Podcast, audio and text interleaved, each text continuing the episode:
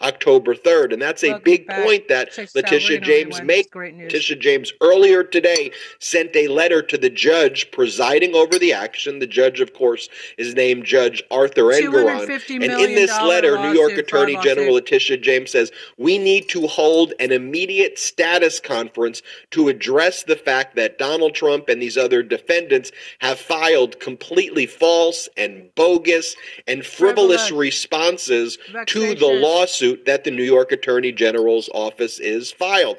New York Attorney General Mhm. Letitia James explains that you can just look at Donald Trump's previous deposition testimony and other statements that they've made, and Donald Trump is denying allegations that he's admitted to in other proceedings. Also, New York Attorney General Letitia James points out that in Donald Trump's filings in this action, as well as the filings by some of the other defendants, they claim they don't have the requisite knowledge over very basic facts like who controls the Trump organization and when was the Trump organization incorporated and where is the Trump organization located. New York Attorney General Letitia James says clearly they know that information and they have to answer that. So, what is New York Attorney General Letitia James asking for? She is asking for sanctions against Donald Trump, against the other defendants in that action, but knowing the conduct of Trump and these others in litigation where they try to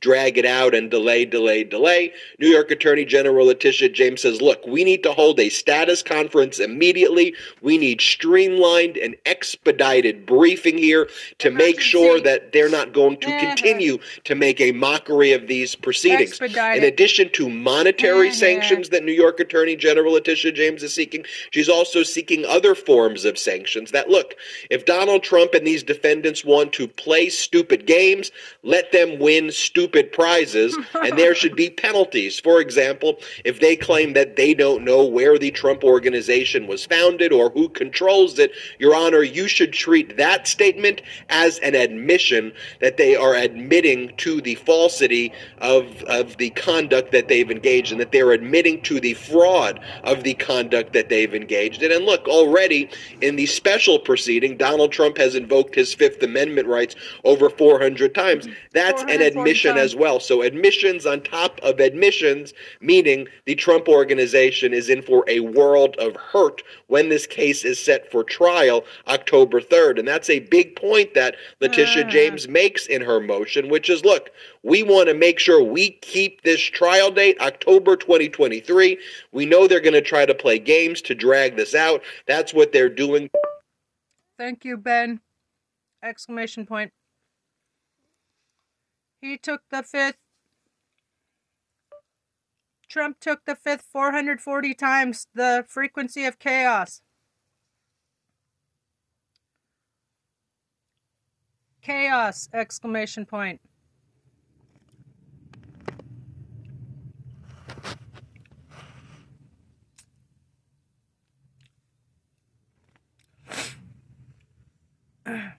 countenance this conduct at all, Judge Arthur Engoron. So let's just go through the filing right now so you can see it, but that's the basic summary there. So pull up the filing. It says the following Dear Justice Engoron, the Office of Attorney General writes to request a pre motion conference concerning its objections to the verified answers filed by defendants on Thursday, January 26, 2023. So what does that mean? That means that the complaint was filed by the New York Attorney General's office. The response is the verified answer. Why is it called a verified answer? Because it has to be filed under penalty of perjury. That's why it's a verified answer. And here, what New York Attorney General Letitia James is saying, we are objecting to the verified answers, the bogus verified answers that Trump and these other defendants gave. Let's go on and keep on looking at it. As explained in greater detail below, each of the verified answers is deficient in a host of ways. Now, Letitia James lists the ways that they're deficient. As explained in greater detail below, each of the verified answers is deficient in a host of ways. Defendants falsely deny facts that they have admitted in other proceedings. They deny knowledge sufficient to respond to factual allegations that are plainly within their knowledge.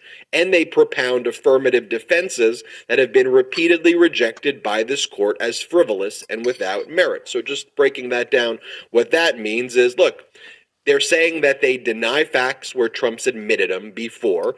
They're saying deny we never we don't agree with that statement that you're alleging in the complaint. But then New York Attorney General Letitia James says, well, you've admitted this before in other places, number one.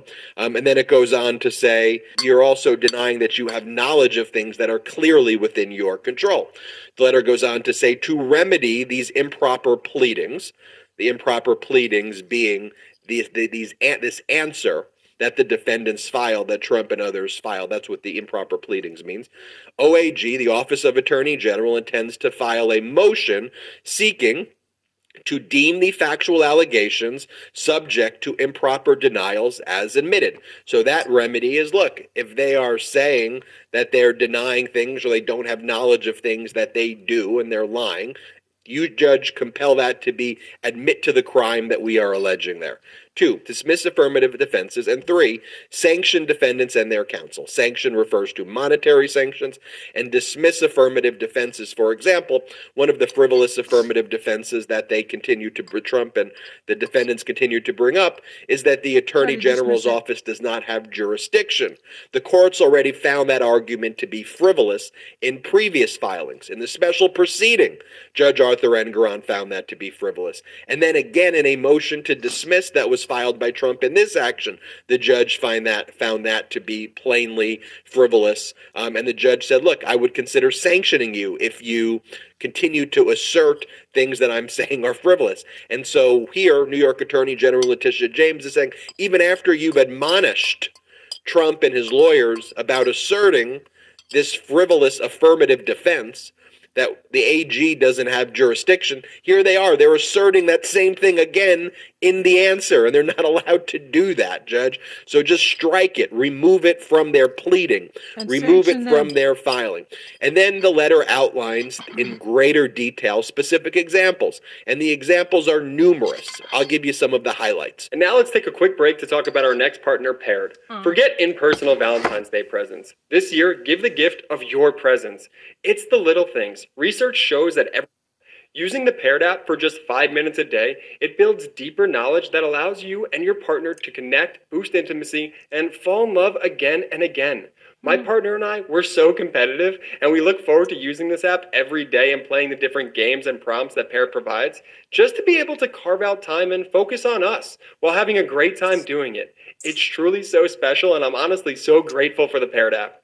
So for a Valentine's Day gift that will last far beyond the holiday, head to paired.com slash Meidas to get a seven day free trial and 25% off if you sign up for a subscription.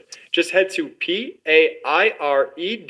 dot com slash Meidas to sign up today. Connect with your partner every day using Paired. A happier relationship starts here. If you care, you pair. So here we go. Demonstrably false denials. Section 1. This is what New York Attorney General Letitia James is saying. A cursory review of the verified answer reveals that a number of denials are demonstrably false and actually contradict sworn statements by defendants in other proceedings. Take an obvious example. Paragraph 29 of the verified complaint alleges as follows. So, to be clear, just so you could follow along with what I'm saying, in the complaint filed the lawsuit filed against Donald Trump, New York Attorney General Letitia James makes the following assertion. Donald J. Trump served as the president and chairman of the Trump Organization from May 1, 1981 to January 19, 2017. While serving as President of the United States, Mr. Trump remained the inactive president of the Trump Organization. After leaving office, Mr. Trump resumed his position as the president of the Trump Organization. So that's that statement is in the lawsuit that's filed against Donald Trump.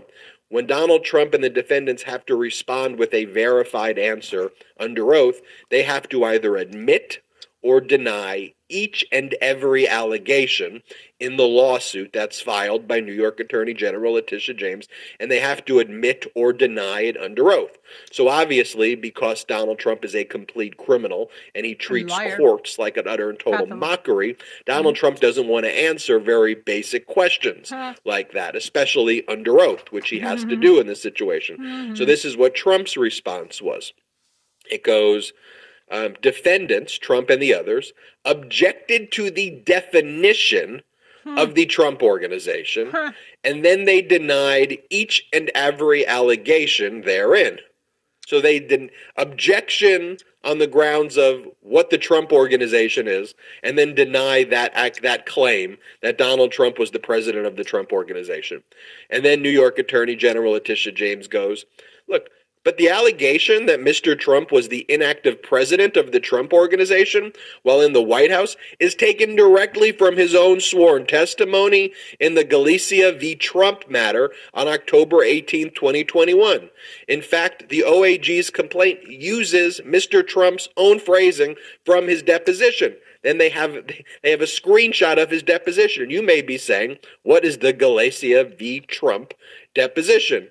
Well, that was the case where in October of 2015, Donald Trump's security guards attacked peaceful protesters outside of the Trump Tower um, for protesting Donald Trump's uh, behavior towards uh, immigrants and towards Black Lives Matter. Um, and so that case, Donald Trump was deposed. Didn't really get reported that much. We covered it here on the Meidas Touch Network. That deposition testimony is now coming back uh, to Trump here because it's cited. the Here's the question from that deposition. Shoot him. Are you currently president of the Trump organization? Answer, yes, I am. This is Donald Trump saying, yes, I am. Question, and was there a period of time that you were not the president of the Trump organization? Answer from Trump, well, I wasn't active during the time I was at 1600. I would say that I was an inactive president, and now I'm active again. Question, okay, but there was never a period of time when you ceased to be the president of the Trump organization. Answer by Trump, not to my knowledge, no. But do you see how the deposition in that case, having nothing to do with civil fraud, that New York Attorney General Letitia James is uh, now filing her lawsuit on. You see how that lawsuit's now come back to just destroy Trump here in, this one. That's an that's an incredible admission that that lawyer got Trump to make in that deposition, and also you see how. Trump's lawyers clearly did not prepare him, and how unprepared Trump's lawyers are that they don't even know Trump's own deposition testimony. New York Attorney General Letitia James knows Trump's testimony better than Trump knows his testimony, and Trump's lawyers do. And then uh, New York Attorney General Letitia James lists in this letter other examples where Trump denies things which he shouldn't be denying, which he's already admitted to. For example, Mr. Trump denies the nature of his interest in the Vornado partnership despite admitting to it in the special proceeding. Defendant Eric Trump denies that Seven Springs LLC purchased property in December 1995 for $7.5 million after he admitted those same facts in the special proceeding. Defendants, including Eric Trump and Seven Springs LLC, previously admitted that on or about March 15, 2016, Cushman and Wakefield delivered a written appraisal that valued the Seven Springs property at $56.5 million as of December 1, 2015. These same defendants now deny the allegations concerning that appraisal in their entity. So those are examples right there. Um, then the second category that New York Attorney General Letitia James talks about too improper denials based on restating lack of sufficient knowledge. So Traditional law firm hiring takes too much time, especially when your law firm needs help now. Visit Law LawCourt. here, remember what we're talking about. Um, a lawsuit's filed against Donald Trump. Then Donald Trump has to answer the lawsuit. And in the answer, Donald Trump is doing these denials where he's denying things that he's admitted to. And another way that Trump is trying to get out of answering these questions under oath is by responding that he lacks sufficient knowledge. So New York Attorney General Letitia James says that's absurd. This knowledge is uniquely in his control. Stop the games. And if he wants to claim he doesn't have knowledge, judge, treat him as admitting to the fraudulent conduct. Here's an example. Defendants repeatedly plead that they lack sufficient knowledge on information regarding very basic facts despite it being plainly within their control. For example, Donald Trump claims he lacks sufficient information about the structure of his own companies to answer the verified complaint. For example, Mr. Trump claims that he doesn't know whether Donald Trump Holdings LLC is a Delaware limited liability company or that its principal place of business in New York. So they go on there, and then the court, and then uh, she explains to the court, look, Donald Trump is also making these improper affirmative defenses. And as I talked about at the outset of this video, that's like when Donald Trump is arguing, we are objecting to this entire lawsuit brought by the New York Attorney General's office because of the fact that she doesn't have standing. There's no jurisdiction to go after Donald Trump. The New York Attorney General statute does not allow New York Attorney General Letitia James to um, to make uh, to file this lawsuit in the first place. And here, uh, Letitia James just cites the court's previous orders, saying that these objections are completely frivolous. So, what happens next? New York Attorney General Letitia James wants to hold a status conference immediately so that Donald Trump won't be able to drag this out and play games. You already see how Donald Trump's tried to drag this out and play games because you may be wondering while you're watching this video, why is he just answering the complaint now? Wasn't this lawsuit filed back in September? Yes. The lawsuit was filed in September, but what Donald Trump did is he filed a motion to dismiss, which, based on just the legal procedure and time, not the New York Attorney General's so fault and not the fault of the judge, just takes, you have to go through your statutory time periods, took time to brief. Uh, Judge Arthur Engoron rejected the motion to dismiss that was filed, denied, and not only denied the motion to dismiss filed by Trump, but said, look, this is so frivolous, this is basically sanctionable conduct right here. I'm not going to sanction you this time. He's already sanctioned Trump in the special proceeding a ton, but keep filing stuff like this. You're going to get sanctioned here. Um, trial set for October 3rd, but the process of filing the motion to dismiss delayed the time that Donald Trump had to file the answer. Now that Donald Trump's filed the answer, finally, he's filed it with all these frivolous objections and refusing to answer the questions to try to drag this out even more. And New York Attorney General Tish James is like, uh uh-uh, uh we need a status conference immediately. Judge, look at all this ridiculous conduct that's taking place here. And my overall perspective is, you know, it's an, it's the right move for New York Attorney General Letitia James to be making here. Look, here's what I think Arthur Engoron's going to say. the judge, if Trump is making false accusations in the answer, well, just point that out to a jury that he's committing perjury. You know, they're answering it, they're lying, but they're committing perjury. So just, you know, tell the jury, show the lies, show the contradictions to the jury. But you now have them lying under oath. But where it gets to the lack sufficient knowledge to answer, that's where Judge Arthur Engoron's going to compel him and say, You have control. You need to answer this or you're going to be sanctioned there. And I think it's an overall good strategy for Letitia James to be bringing this to the court's attention because the real key here is keeping the trial date, October of 2023, not moving that trial date. And anytime Trump tries to pull this crap, go in front of the judge right away, show Judge Arthur Engoron the games because Letitia James does not want to lose that trial date. So big news, folks. That's the full breakdown here on the Meidas Touch Network. Hit the subscribe button. We are on our way to great. 1 million subscribers thanks to your incredible. Here's some other people's comments. Just hold Trump in contempt of court and lock him up already. Yes.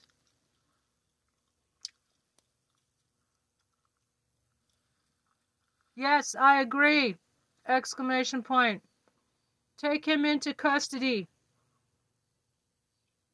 Anybody else would be taken into custody.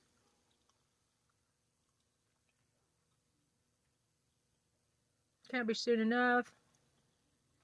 No luck needed. Just received a judgment against him for one million payable to Hillary Clinton. Ah, ah, How about perjury? LOL. This guy is so full of crap and crooked. We need a one freaking indictment, or justice is just nonsense in this country. No, we need a bunch of them. He is a pathological liar. It is impossible for him to tell the truth if one knows that, and especially hear the truth. It would be like asking Santos to prove who he is. yeah. Lying is a GOP strength. Their voters seem to like that ability. Police. None of says translate to English. They think it makes them look cool.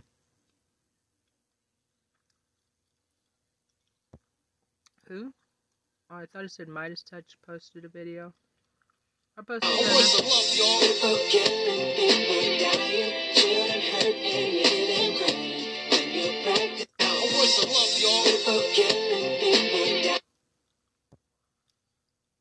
Okay, justice. This justice system is a mess. Anyone else would have been already, I guess, imprisoned already. It's ridiculous how much he is allowed to get away with. Shake my head, SMH. So interesting how lying is now a new cool trend. Uh, shake my head. People used to lose friends and fans over lying. In the UK, anyone held in contempt of court goes straight to a cell. No ifs, buts, or maybes. And they're absolutely staying there until they can prove that they have purged their contempt. Thank you for sharing, love. Peter Gaskin, 1811. Justice system protects the moneyed. If it were me, I would I could have taken a month or so to convict me and off to jail. Absolutely what needs to happen to Trump. Yes, I agree. Anybody else would be taken into custody. Take him into fucking custody. In fact, I'm gonna, I'm gonna send the judge, Justice Department a little tweet. Try to post something on their thing every day.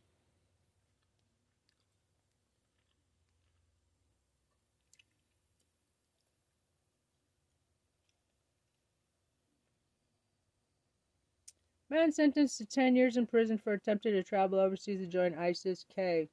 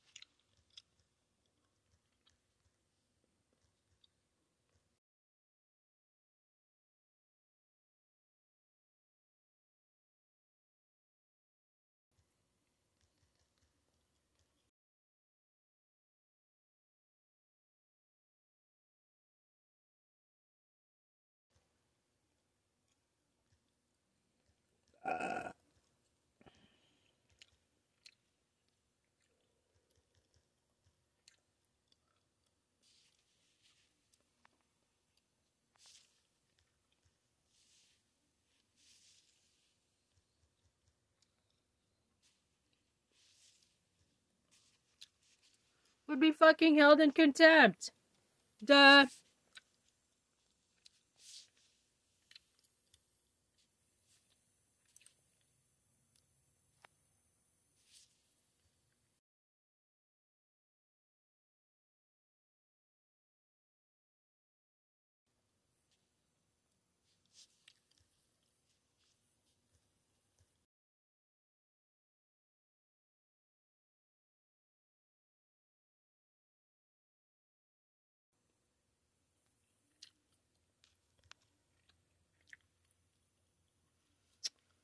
Kitty, get off, fucker.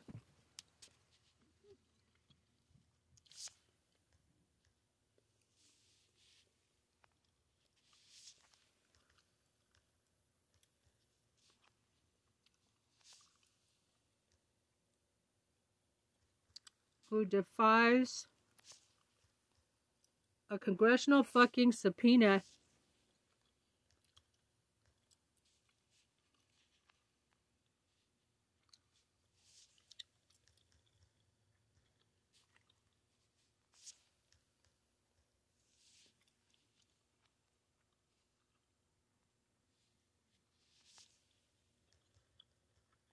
at your ass, Dade.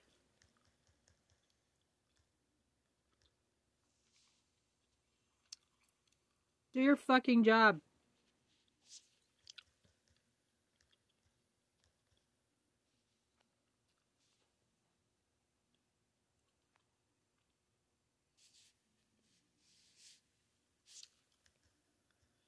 Okay, so it says, how about taking Trump into custody, the Justice Department? Anybody who defies a congressional effing subpoena to testify to January 6th committee like Trump did, you bet your ass they'd be held in contempt and thrown in jail. Do your effing job two years ago. Stop giving Trump preferential treatment.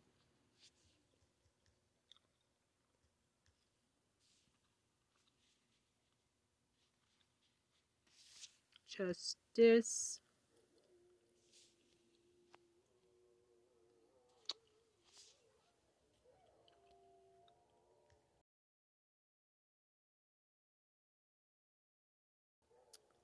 I wonder, I bet it probably annoys them that I tagged them in my, so many of my um,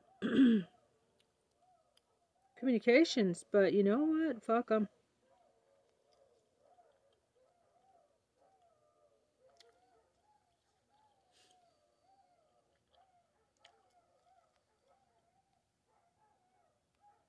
A flight risk.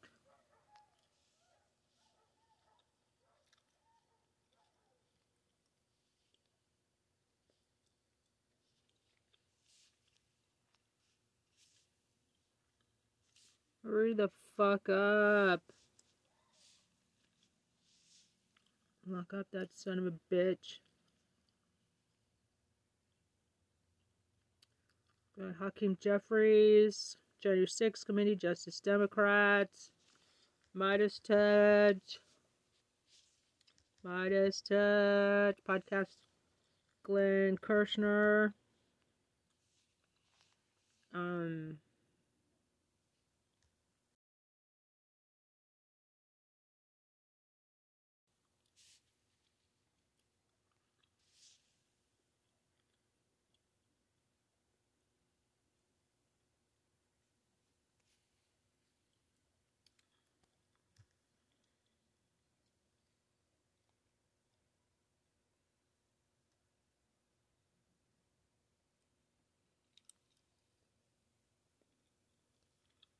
Isn't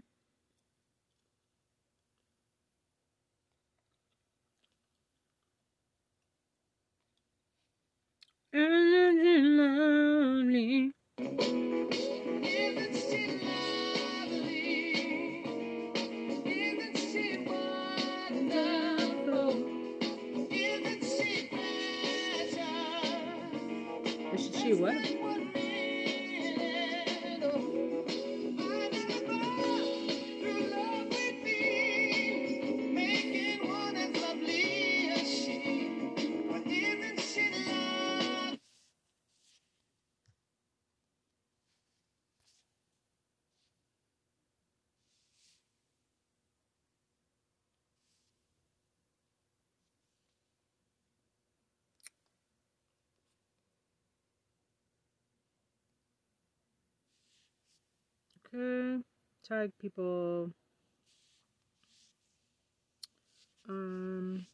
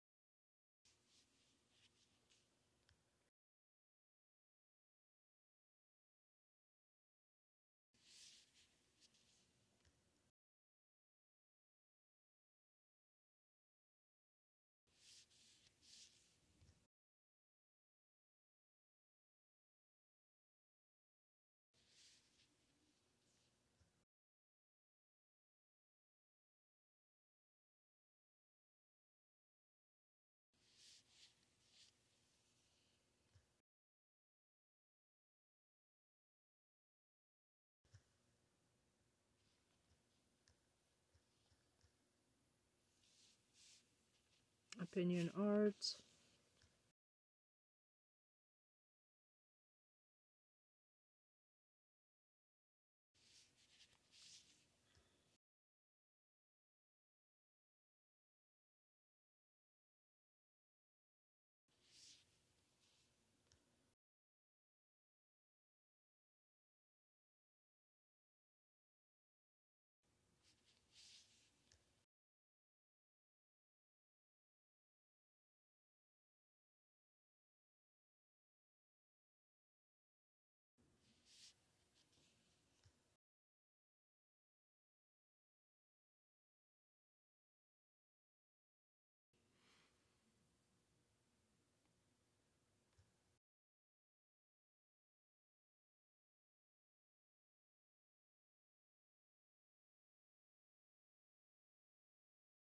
Jobs.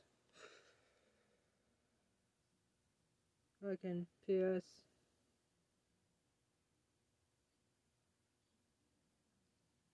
Got to tag Biden. We restrict certain activity to protect our community. Not posted yet. Try again. Trying to delay me.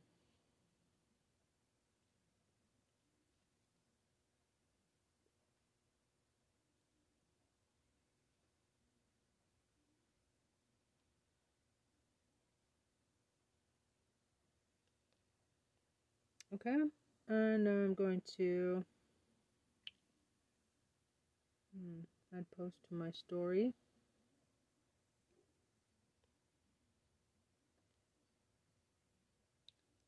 Do, do, do, to highlights um mm, arrest. Trump. Fucking clown.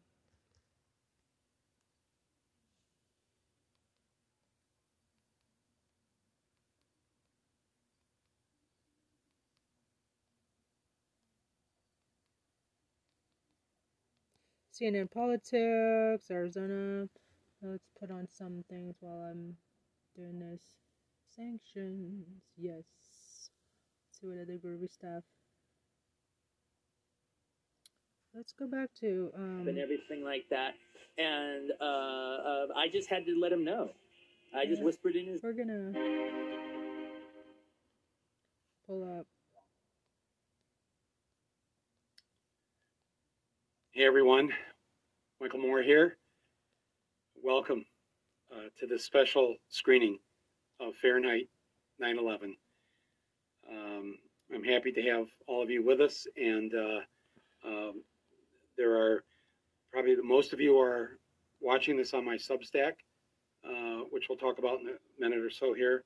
But some of you are also watching this on your Facebook uh, uh, player. Um, we have Occupy Democrats have joined us. Uh, they're showing it on their platforms to all their people. Act TV, uh, People for Bernie, uh, Being Liberal, another site.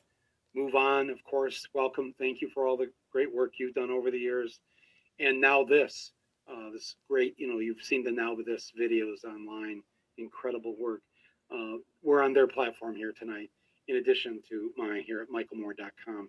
So, welcome to all of you. Thank you for joining us, and thank you for uh, making this available to people across this country and around the world.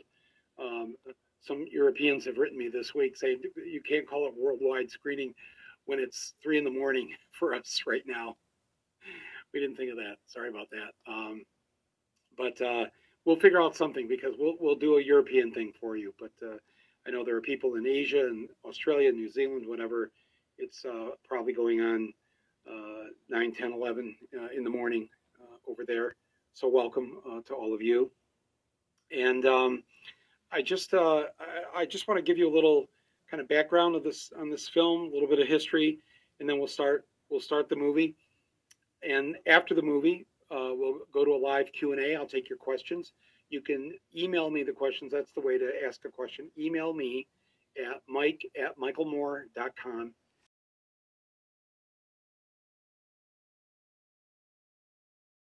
There'll be time uh, to ask a question, and uh, you know, put your put your first name and where where you're from uh, on there, so we can personalize it a little bit, uh, and uh, we'll give we'll give that a shot. And then after the the Q and A, I've got two very special guests uh, uh, that are, are going to talk to me.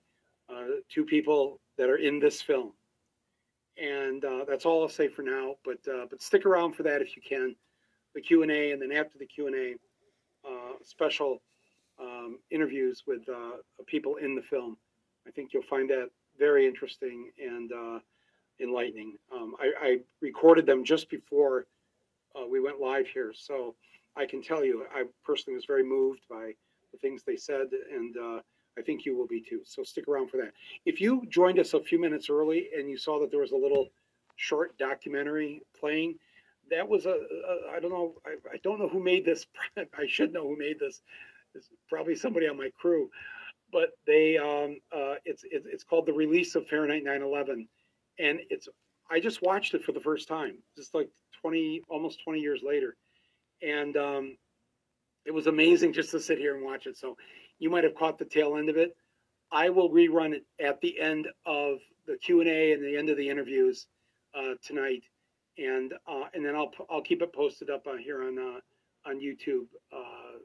So if if you want to come back to it later and watch it, it was it was um, it was really it was something to watch. And things I didn't even know took place around the opening of, of the film. I just watched it now. So, um, but let me let me just tell you why we're doing this tonight on the eve of the 20th anniversary of the 9/11 attacks in these months leading up to this 20th anniversary, it became clear to me, as I'm sure it has been to you, and to those of us who work uh, here on my podcast, uh, Rumble, um, that the 20th anniversary of this tragic event was going to be used to rewrite history, to do a revisionist version of what took place back then, of how we ended up in the war in Afghanistan, how we ended up in the war in Iraq, and it just you know we were just talking about and we were just going crazy and just thinking you know what's the best way to counter this? And then somebody said uh, it was Basel actually uh, my executive producer said we should show fahrenheit 9-11 listen that, that the, the, answers are all in that film. And we watched it and we saw it and we was like we hadn't i hadn't watched it in, in years and it was stunning to see how much how much of the truth we were told, the truth that we were telling in this movie back in 2004, um, and how today, especially a generation that's been born since uh, 9 11, 2001, don't know any of this, don't know any of the of the BS that was fed to the American people, and so I I just um, we just thought let's just show the movie. Let this be the answer.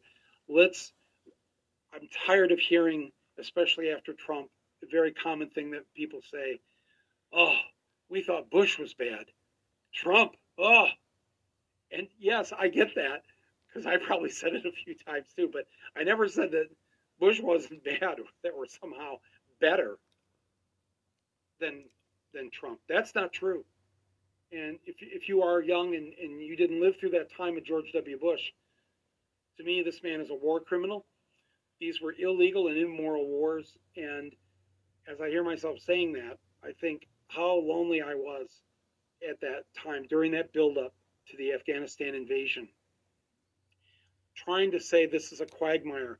And by the by six to eight weeks after 9 11, uh, bin Laden was gone out of Afghanistan. And, you know, we, the lumbering giant, we get in there and then we stay for 20 years. He's gone, we stay. And we lose these American lives, but we also kill tens of thousands of Afghan civilians um, and Taliban. And uh, but the Taliban, of course, are Afghans. It's just so. so I spoke up at the time, crucified for it. There was only one member of Congress that voted against our invasion of Afghanistan. No senator, every single senator, Democrats and Republicans, voted for this war. And every single Democrat and Republican in the Congress, the House of Representatives, voted for this war, except for one.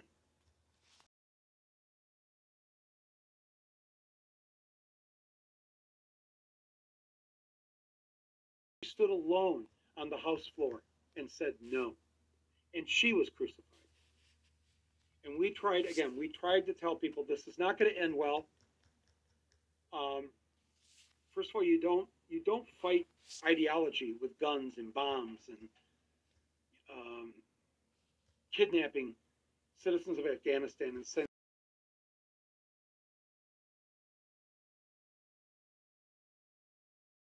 We went down a rabbit hole. We committed crimes and um, And so for many, many years, people like myself and Congresswoman Lee just had to take it, take it on the chin whenever people would not have us on uh, shows at the time. And now this past week, 20 years later, uh, a number of, of shows on TV, news shows, cable shows, have asked me to come on um, uh, because they want the dissenting voice heard. Even though our dissenting voice from 20 years ago is now accepted as the common wisdom uh, that this was a mess, a hot mess, and and we lost this war, and people died that didn't need to have to die, and it was so.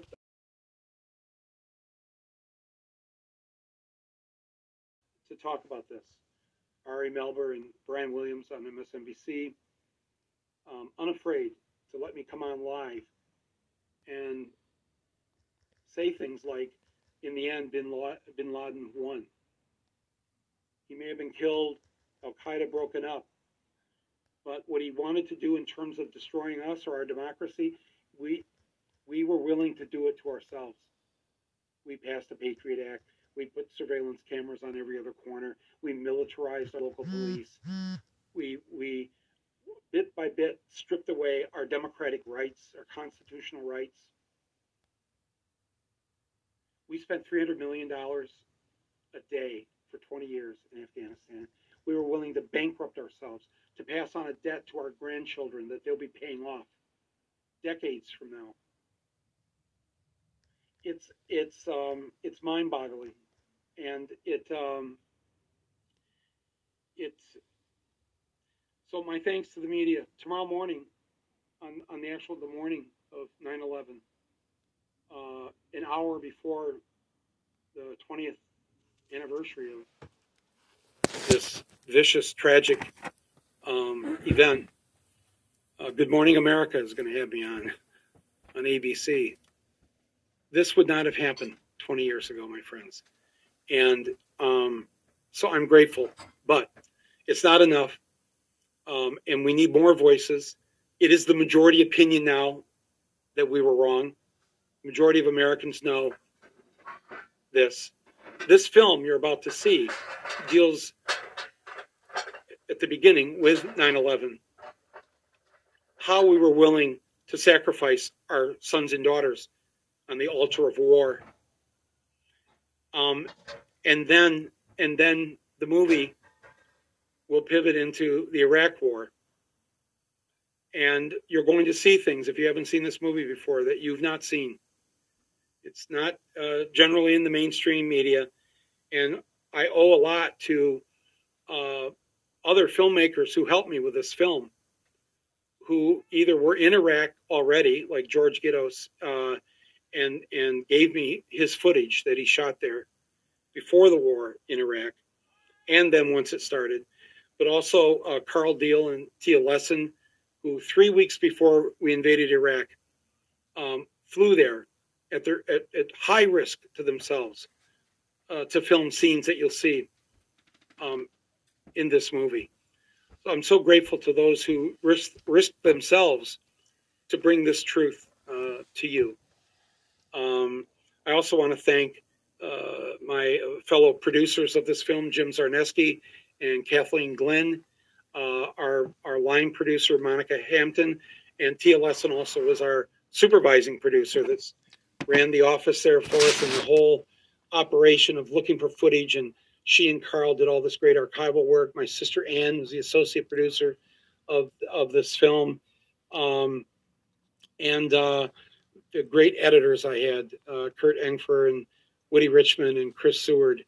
Uh, man, I'll tell you, if you know anything about making a documentary, it's made in the edit room.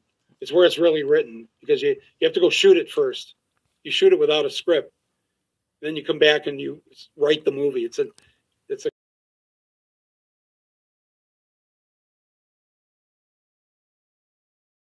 frankly. Um, uh, thanks to some our field producers at the time, uh, Nikki Lazar, Meghan O'Hara, uh, uh, Carl uh, went, went back out also as a field producer. And, um, you know, there's so many people I'm going to leave off. you can go to IMDb. there's so many names of people that contributed to this. Uh, the, the cinematography of Kirsten Johnson, of uh, Mike Desjardins, and others. Our, our great sound guy who was our who's been was with us for many years and hopefully will be in the future, uh, Francisco Latorre. Um, edit room help from Francisco uh, Bello to uh, Dave. Life gets bigger when you break from the herd. The Volkswagen Tiguan. Visit your local Volkswagen dealer for 3.9% APR financing for 36 months on most new 2023 SUVs. Everybody that was in charge of running this ship is dead. Every single person matters. The Ark, new series premieres tonight at 10 on Syfy. What happened?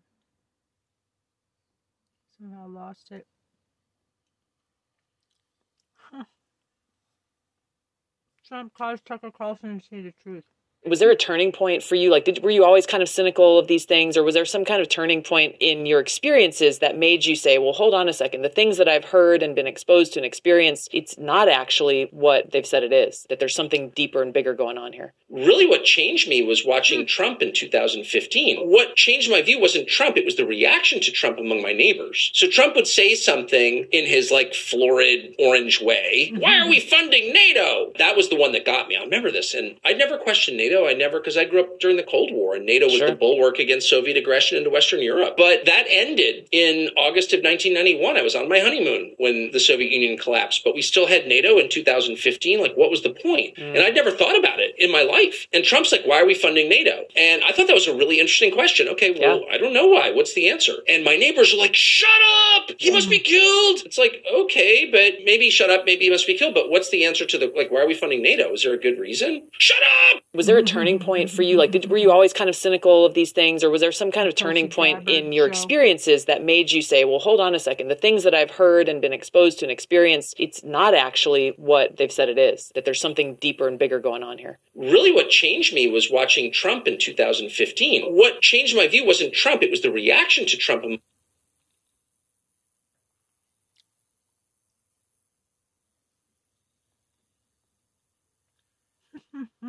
Raid more homes. DOJ Garland leaves Trump speechless as ordering FBI to search Biden's.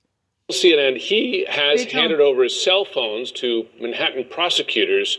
This part of their ongoing probe CNN. into the Trump organization's involvement in hush money to adult film star Stormy Daniels. CNN's Kara Scannell joins us now. So, Kara, we know that a grand jury has been convened to go over a mm-hmm. case similar to mm-hmm. this. So, what do we know specifically here in New York?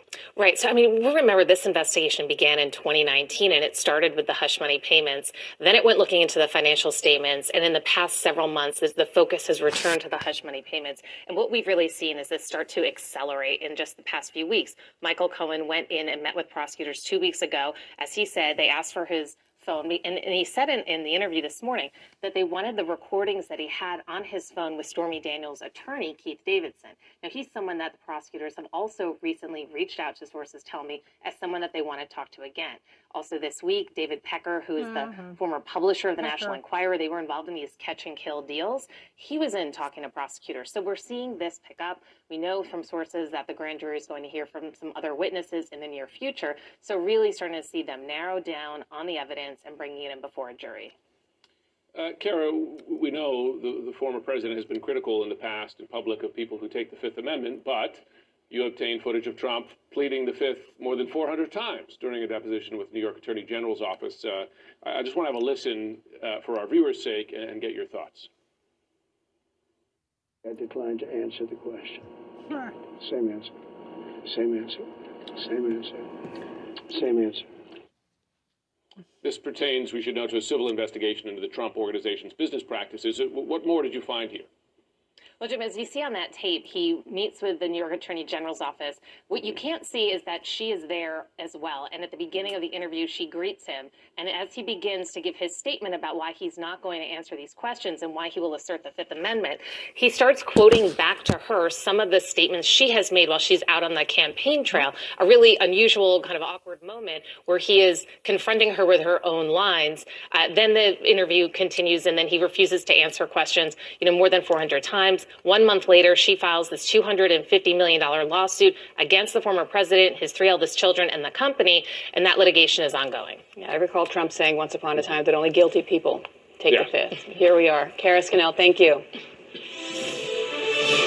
All right, this breaking news just into CNN. CNN has confirmed that the FBI has searched the Rehoboth Beach, Delaware home of President Biden just this morning. CNN's Paula Reed is following the latest on this. Uh, Paula, w- what do we know, and do we know why another search there?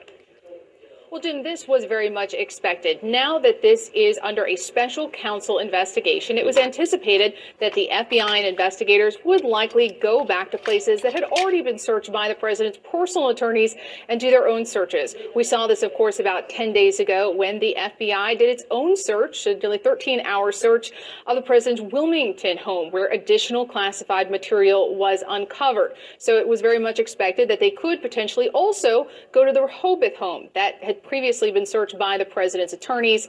Now, it's not clear how early this search began today, but what appeared to be government vehicles were spotted by pool cameras. And now we just got this mm-hmm. statement from the president's personal attorney confirming that investigators are on the scene. This is being done with the consent of the president's attorneys. And what will be really significant today, Jim, is whether they find any additional classified material. We know investigators are still combing through what they took from the Wilmington house 10 days ago. So, big question here is will additional classified materials be found? Previously, when the president's attorneys searched this Rehoboth home, they said they did not find any classified material. So, that'll be the big question today. What do they find? Yeah, and this marks what we believe is the third known search uh, by federal agents of a property belonging to the former president regarding classified material. Paula Reed, thank you so much. MJ Lee, I want to turn to you now and get reaction from the White House. We have that statement from Bob Bauer. What else are you hearing? Yeah, you know, I think what is really notable from the statement that just came out from Bob Bauer, uh, the president's personal lawyer who is taking the lead on the classified document situation, uh, is again uh, the White House, the lawyer, uh, stressing cooperation, right? Indicating that this search is being done uh, because there is cooperation uh, between the president's team uh, and the DOJ. And this has sort of been the White House's theory of the case all along. Uh, if you can call it a strategy, uh, that at every point they have wanted to stress to the public that everything that we are doing and have been doing from day one, uh, going back to early November when the first tranche of classified documents uh, were found, is that we have informed the right people, including the archives, who then in turn, of course, uh, informed the DOJ, and that there's uh, nothing that we are doing to sort of stand in the way of the DOJ now taking all of the actions that it needs to take uh, to find out whether there are more classified documents. Now, as Paula laid out, um, it was very much expected that there could be more searches coming. And what we don't know for sure, of, of course, is whether there could be additional searches coming uh, after today. And certainly we can uh, actually expect that there very much uh, could be more searches coming at other locations. We just don't know for sure. Uh, and I think it is also just worth emphasizing right now uh, just how tight lipped and careful this White House has been in talking about this situation. You know, you talk to uh, folks in the communications office and other White House officials, they are just not commenting on this matter at all. They are uh, deferring to the lawyers and saying, look, when they have something to share and they feel like they can share something, they will go ahead and do that. But any other information that is shared by the White House otherwise would basically get in the way of an ongoing uh, DOJ investigation. And that is why the search is happening right now. And we've basically gotten uh, a pretty short confirmation that a search is ongoing, but really nothing more beyond that, right? Yeah, this appears to be the first search uh, since a special counsel has been appointed. Obviously, the president's attorney said that they indeed had searched that home themselves and found no classified documents at that time. So this search, they say, is expected now with the appointment of a special counsel. Paula Reed, MJ Lee, thank you. And of course, we'll have much more on this breaking story at the top of the hour. Stay with us. Well, now to the critical meeting this afternoon between President Biden and Speaker McCarthy over the debt ceiling. CNN's Lauren Fox is on Capitol Hill, and CNN's MJ Lee is live from the White House. Lauren, to you first. What are you learning as McCarthy prepares for this very important and first face to face meeting with Biden with him as Speaker? Well, it is a day that is heavy in messaging and in optics, but probably light in terms of resolution on this issue of the debt ceiling. And that in part is because we are still months away from the critical deadline. And up here on Capitol Hill, it usually takes several months. You have to inch really close to that deadline before there's a final resolution. But what we know is that Kevin McCarthy has, do, has been doing extensive preparations in his in his effort to prepare to sit down with Biden. And in those preparations, he's been meeting and talking with key chairmen, including on Ways and Means and Financial Services, as well as talking with folks outside of the Hill, former House Speaker Newt Gingrich. He is expected to meet with his conference this morning to have a broader discussion about what they can expect and what they can really uh, get out of these debt ceiling negotiations. But Kevin McCarthy said yesterday this was his goal of the meeting with the president. The White House is saying they're going to want assurances the U.S. won't default on its debt. Is that something you feel like? Well, you know, the best way they can do that is to say they're willing to negotiate. Because the only irresponsible way is to play a political game and say, we're not going to talk about it. It sounds pretty childish to me. It's irresponsible to sit as the, the leader of the free world and say he's not going to negotiate. I hope that's just his staff and not him. And the goal for Republicans is really if they can come away from this discussion with any cracks in the foundation of the White House's message that they are not going to accept spending cuts as part of these debt ceiling negotiations. Bianna and Jim. Thanks so much, Lauren. Uh, MJ at the White House. Uh, so the, the, White House doesn't call this a negotiation; they call it brinksmanship. Uh, in effect, here, what is their strategy?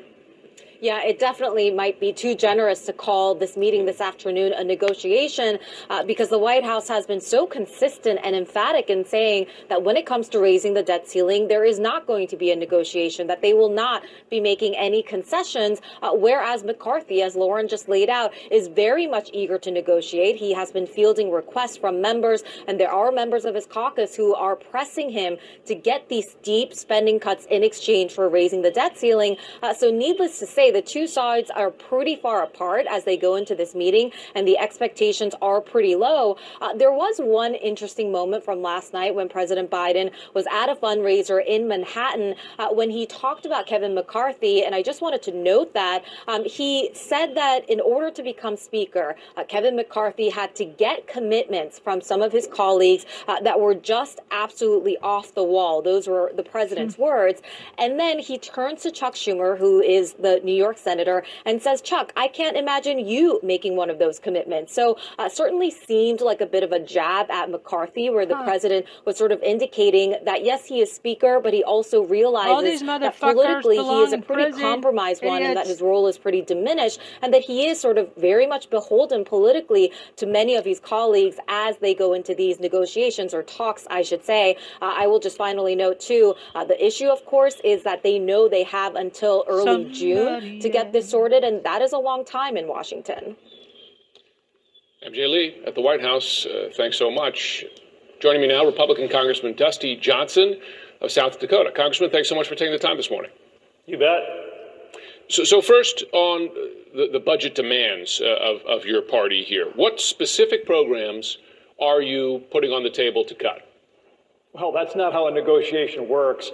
And in fact, uh, the law says that the president needs to step forward with a budget first. His team is going to miss their February deadline. They say they're not even going to get that done until March. So here's what I think is step one. Today, we need to have the president and the speaker in the same room. That's going to happen. And we need to have uh, President Biden agree that he will negotiate over the reckless spending that our country has been engaged in. But as you know, uh, the debt ceiling relates to budgets already passed by Congresses, uh, including with Republican votes. Was created by Trump. What are the positions? Because a negotiation, as you know, involved 25% of the current national debt was incurred by Trump. Exclamation point.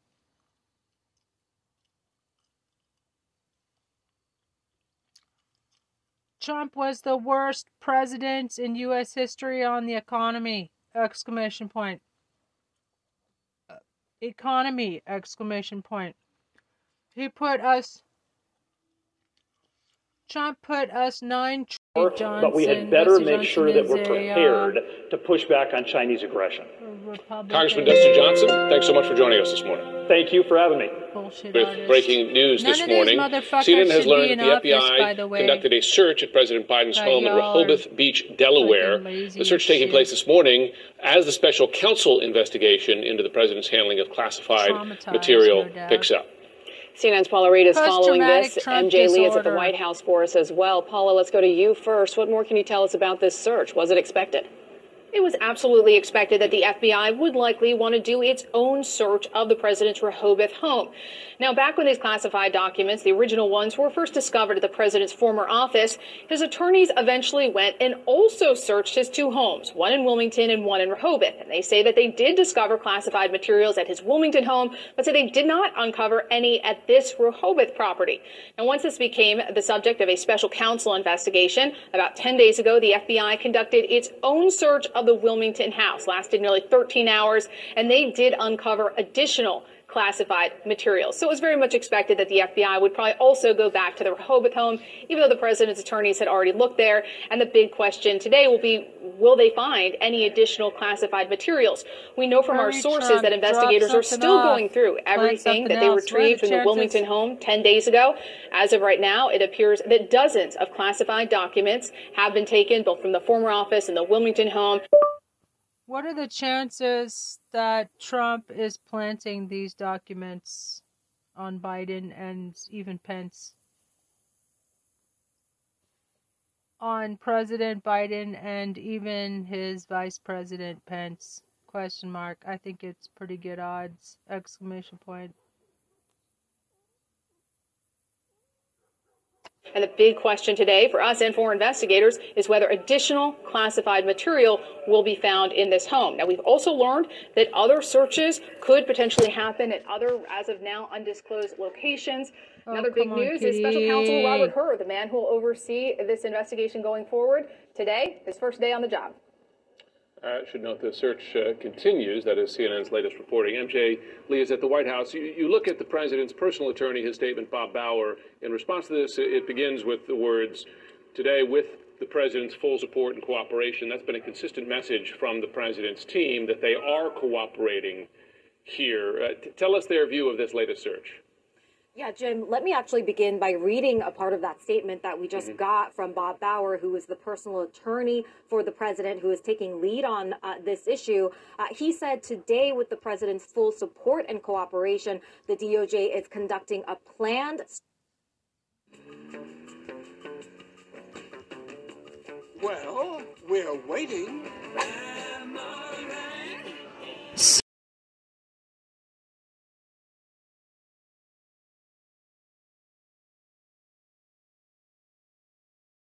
And integrity. It sought to do this work without advance public notice, and we agreed to cooperate. Uh, I think you're absolutely right that the words full support and cooperation is really key here and very telling. They're very much wanting to emphasize that the president himself consented to this search and that this was a planned search uh, that they are basically on board with. Uh, this has really been the White House's theory of the case in dealing with this matter uh, is really at every turn emphasizing uh, that they are cooperating with the. DOJ's ongoing investigation Don't and that they're really not about going to stand me. in the way uh, if they got to proceed to conduct extra searches as we fully expect them to do. Uh, and what they have said all along is that when this investigation ultimately wraps up, that they Don't are confident and obviously hopeful me. that what the investigation will show is that these misplaced classified documents were misplaced inadvertently. Uh, now, it is just hard to overstate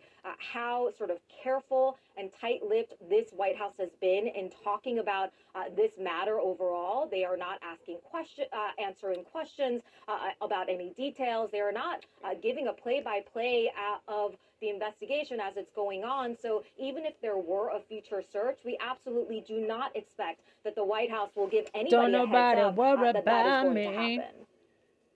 All right, Paula Reid, MJ Lee, thank you so much. With us now, Zolan Kanno-Youngs. He's the White House correspondent for the New York Times. Also, Jennifer Rogers, former federal prosecutor and CNN legal analyst. Uh, Jennifer, if I could begin with you from a legal perspective here. This is the start of the special counsel's uh, investigation. So, as Paula Reid was saying, this search, uh, in addition to Biden team's own search, was expected. Is it significant, and what would be the significance if they were to find anything more remaining there? Well, I think there are a couple things, Jim. It's significant if they find more documents just Mhm. because the the scope of the problem here depends in large part on the nature of the documents found and how many they are there are and you know where they're found. So if we don't yet know the full universe of them, we're not fully aware of, of, of how bad it is Why don't you essentially. just Uh, and let then the me other is the, the cooperation obstruction issue. You know, one of the major things that distinguishes this from the Trump investigation is all of the obstruction that happened on the Trump side. Uh, so the Oh, fact that this is a voluntary search and they're cooperating suggests that there's no uh, obstruction. But you do wonder why they're going back in. I mean, there's a reason that they didn't uh, want to just go with the searches that have been conducted to date. So to know really what's going on, we of course need to know more about why they went in and, and what they're finding. So, Zolan, if there are more documents found, and we should note if, because the search is currently ongoing, and we have no reason to believe that there are documents right there, because the president's attorneys, prior to the appointment of a special counsel, had told us as much. So, uh, let's say they do find documents here. How, at least politically damaging, would that be for the president, given that his his camp, his team, his lawyers had initially said they found nothing? Uh, This is exactly when me and my colleagues surveyed a group of uh, former and current Democrats in Congress, as well as just national uh, leaders in the Democratic Party. This is exactly what they said they were fearing when it came to the Energy political implications update of for this story. Sort of the uh, uh, Don't nobody update- the worry about me. come in the weeks to come. Um, we know that there's going to be a prolonged investigation here, uh, and you're going to have more headlines of either a search of documents, increased FBI involvement, I don't as nobody worry with about yesterday's me. story as well of an FBI search, give me and even today now with the president's Why residence, you sitting president's residence. Um, it, we haven't seen polling data that it will impact voter or that it currently has impacted voter sentiment at this point. We do know that, uh, in fact, based off a CNN poll still, that there are voters that draw a distinction between this um, and what happened with President Trump and his handling of documents.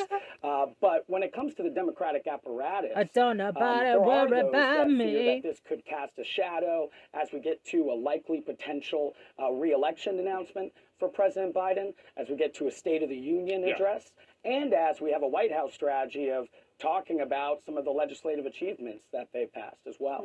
Jennifer, that's the political uh, approach. From, from a legal perspective, of course, the qualitative difference here is, is lack, general lack of co- cooperation, at least delays uh, f- from Trump in terms of the handling, more cooperation here. But at the end of the day, classified documents uh, in, in, in properties of both of them. From a legal perspective, which is more likely to draw an indictment or a charge? Is it the holding of the documents or the refusal to return them? Well, it's really both, but the holding of the documents has to be intentional and willful. So, another legal issue, putting aside obstruction of justice, is were these classified documents taken and mishandled intentionally? And that's another distinction between the Trump case and this current case, at least as far as we know now, is that Trump knew he took them, he intended to take them. He still insists he should have been able to have them, whereas Biden very clearly is saying it was unintentional, it, it was a mistake. He's happy to turn them back, he wants them all turned over. Uh, so that willfulness is really the key element to whether there will be charges, putting aside the obstruction on just the document retention and handling side. Zolan, of course, this news comes as the president is set to meet face to face with Kevin McCarthy today to presumably talk about the debt ceiling and any sort of negotiations that can move forward on that issue. Do you see this at any point becoming a distraction, both for the White House and perhaps even for Republicans to want to focus on this now more? Well, we've already seen that Republicans uh, have seized on uh, this this this issue for of the White House to criticize um, President Biden. We know that at least some Democrats, and you can go to the weekend shows even last week. Uh, you know, Senator Joe Manchin saying maybe the president should have regrets here, as well as criticism, some criticism from Durbin as well. Um, but there's also some real substance to talk about at this meeting today. I don't know if it will be talked about uh, to the extent, but uh, when you have a potential economic catastrophe, that could come after these extraordinary measures uh, when the deadline is up in June. Um, you do, uh, we're going to need to see some movement on that, and it seems like uh, we really haven't seen either side, the president or Kevin McCarthy, budge at this point. Yeah, perhaps not till the final minute uh, when some economic damage might already be done. Zolan Kanno-Youngs, Jennifer Rogers, thanks so much to both of you.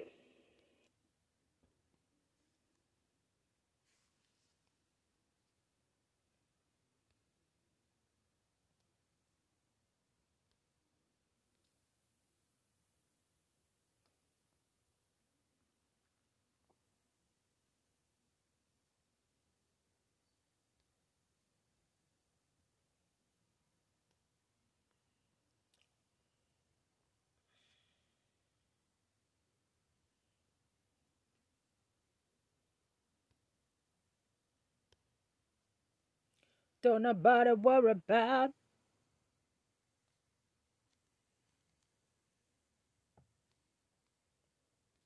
Let's see, Graham Hancock. It's a pleasant change to talk to a journalist who doesn't uncritically parrot the claims archaeologists make about my work, and I'm grateful to the Daily Caller. Holy shit, that's fucking right wing. Daily Caller, right wing. Wow.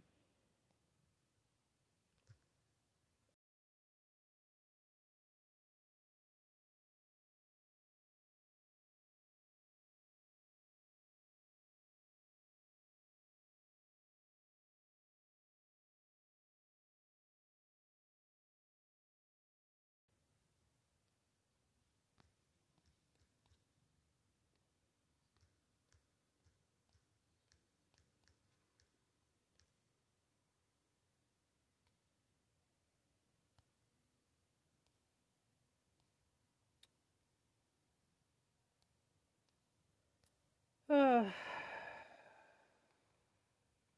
journalist. Uh,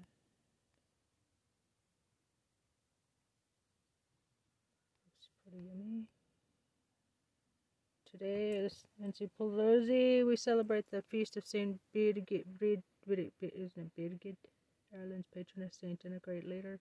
Born in the 5th century, Saint Birgit was a woman ahead of her time, establishing schools and churches and encouraging women to lead. makes you continue to inspire women and girls today. Cool, I didn't know that.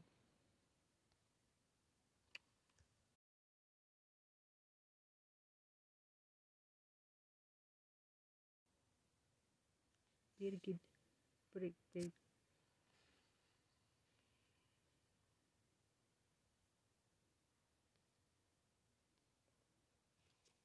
Um, Black History Month at the DOJ.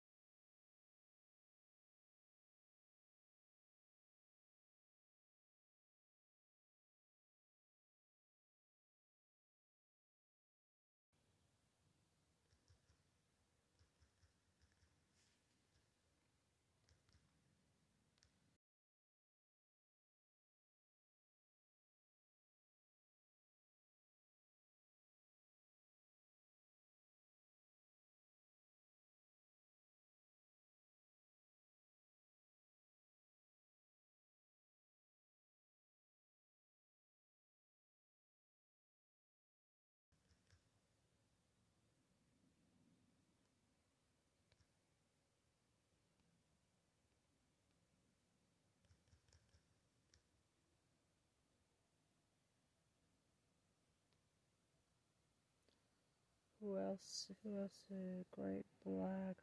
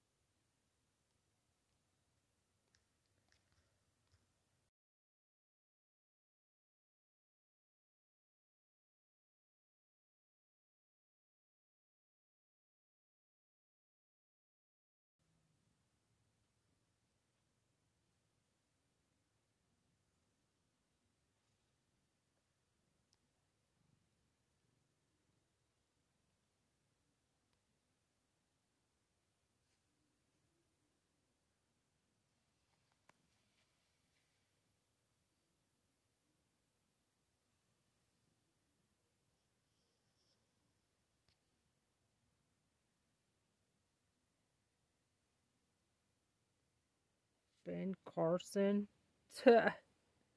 Where's pictures of Condoleezza Rice and Ben Carson, two of the most intelligent African people of my generation? This must be a white person. Yeah, I knew it. Condoleezza Rice is a traitor.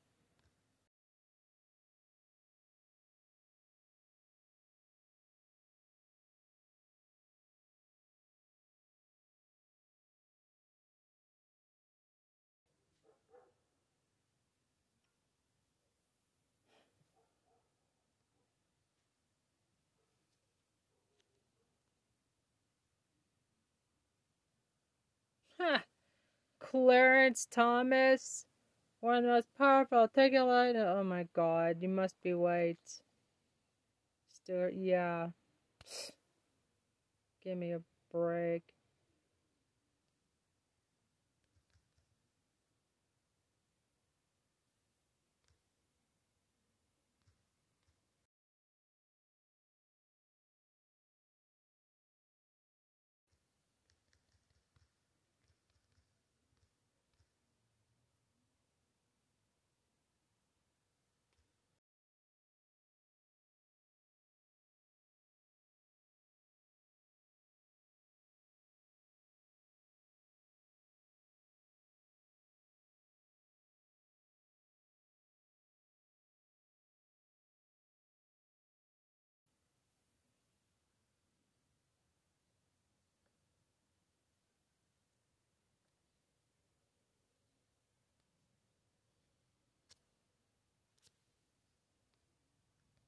Clarence Thomas.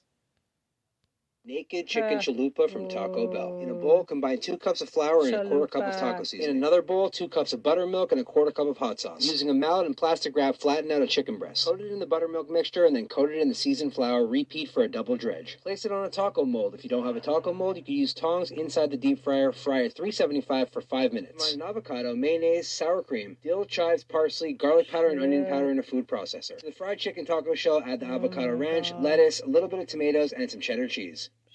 Naked chicken chalupa from Taco Bell. In a bowl, combine two cups of flour and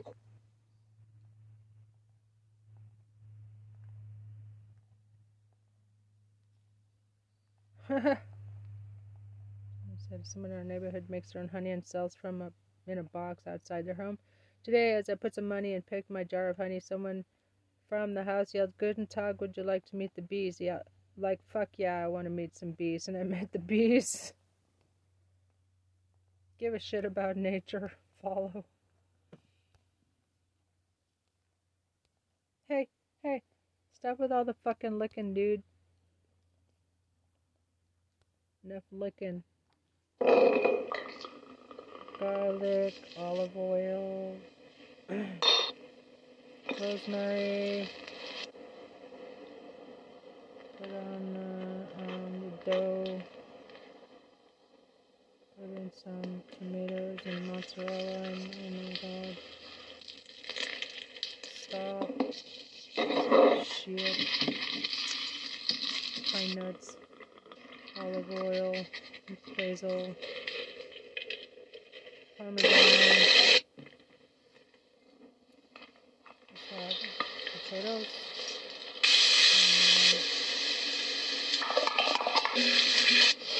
Tomato paste. Garlic. Parmesan. Oh man. Alright. Some regular, whatever. Wow. Oh my god, that looks great.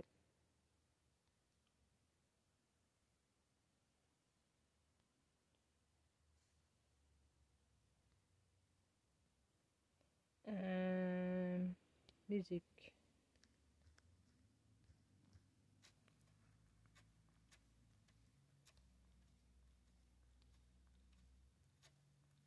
Memphis. Where the hell is my Harvest Moon Culture Festival? Phoenix Chamber Music, Women in Music. Hmm. Dusk Music Festival. Okay, good enough.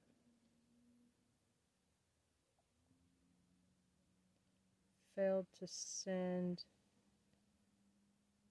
failed to send a bunch of like the last batch.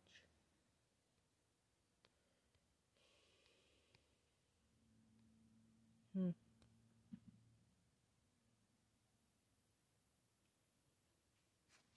Where the hell is Memphis?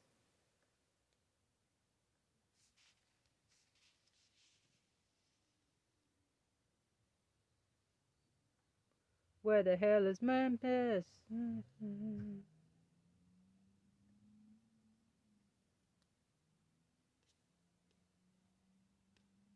Alright. Let's see. Tom Girardi, disgraced LA power broker, indicted on fraud charges. LA power broker. The once vaunted Los Angeles trial attorney was indicted by federal grand juries in two states on fraud charges of swindling millions of dollars from injured and wounded clients. 83 year old Girardi follows extensive reporting by the Times. Eluded discipline led by the state bar despite facing decades of credible accusations of misappropriating his clients' money. Small victory today as Indiana Supreme Court declined to hear a second case pending against SEA1 before the lower court has the opportunity brought on grounds of religious freedom. This will be a very impactful case. Pro lifers don't trust you to decide what's best for you, but they trust you to be a parent. Think about it.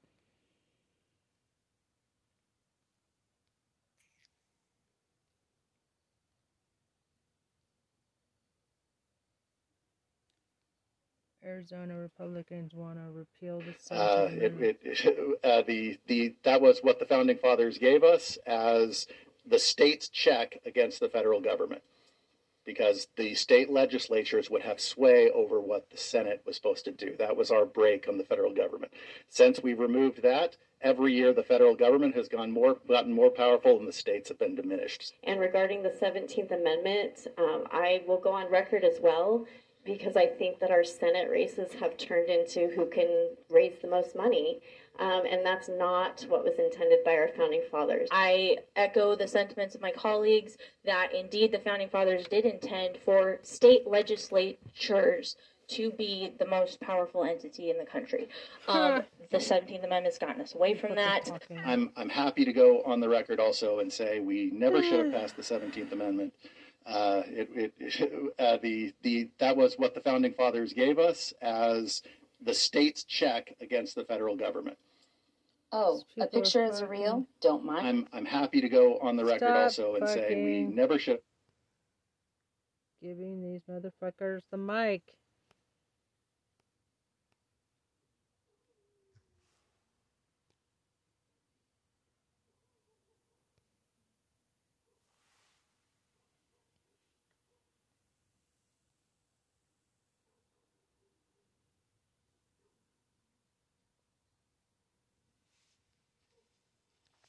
Fucking Abbott.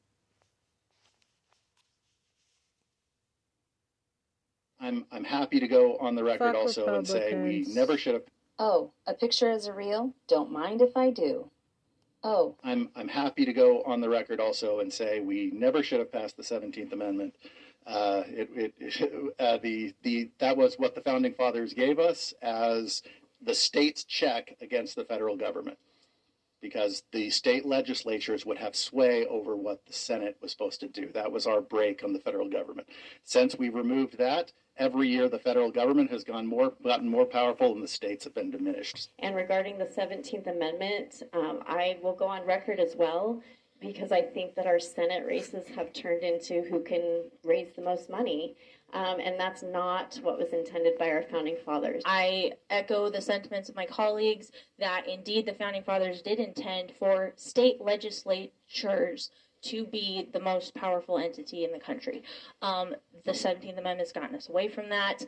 I'm, I'm happy to go on the record also and say we never should have passed the 17th Amendment.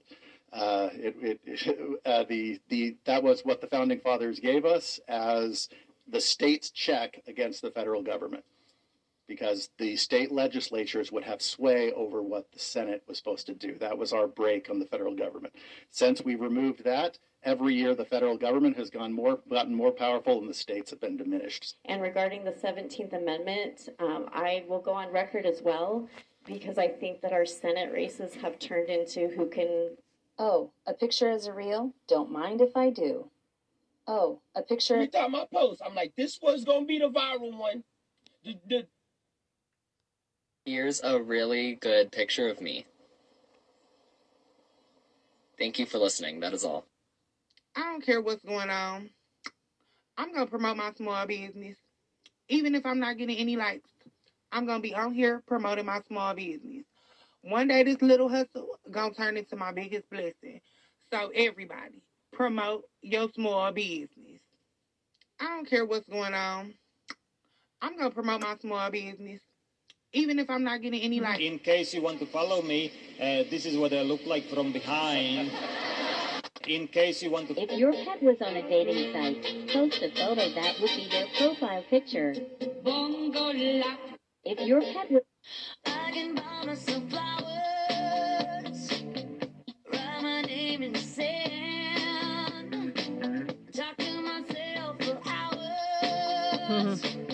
See things you don't understand.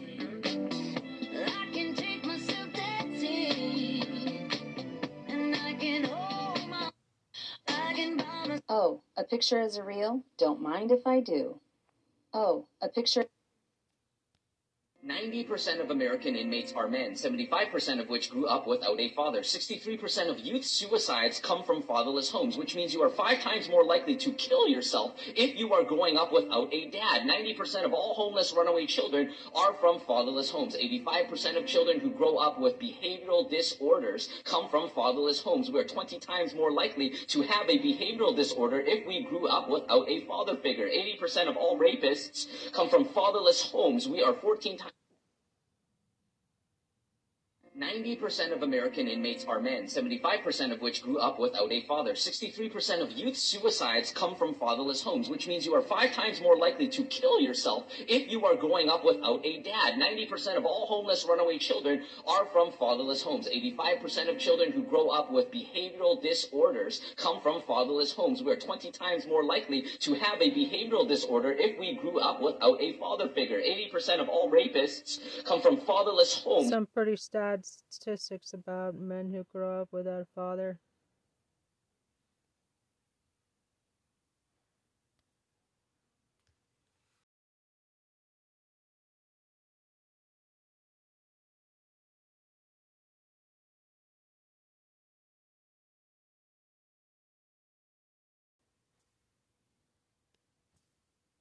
Ninety percent of American inmates are men, seventy-five percent of which grew up without a father. Sixty. From the moment that I wake up till I lay my head. Oh, I The sound is for people who were born in the 60s or Here you go, Instagram. Here's a photo as a reel. Put that in your algorithm. So someone with a new LLC, mm-hmm. right? How do they get everything established? Brand new. Brand new. It has no. Share your pet's beautiful eyes. Here's mine. Share your pet's beautiful Social media was an everyday part of my teenager's life. Over the last year or so. In case you haven't noticed, I'm weird. I'm a weirdo. I don't fit in, and I don't want to fit in. In case you haven't noticed, Just because we stopped communicating doesn't mean we have beef. You moved funny, and I just moved out your way. Just because. Dear God, my boy, uh, with all due respect, um, the new set of men that you uh, put out here is not your best work. it's not your best work. You be on me all the time about doing my best, and this is not your best. Dear God, my boy, uh, with all due respect. So when people say, What are you doing? You say, Things that please me. And they say, Toward what end? And you say, Pleasure. And they say, But really, what are you working on? And you say, Having a good time. And I say, But what do you hope to accomplish? And you say, Living happily ever after. And they say, But what do you want to leave as your legacy? And you say, I was a happy one. And they say, But what is the mark that you want to leave?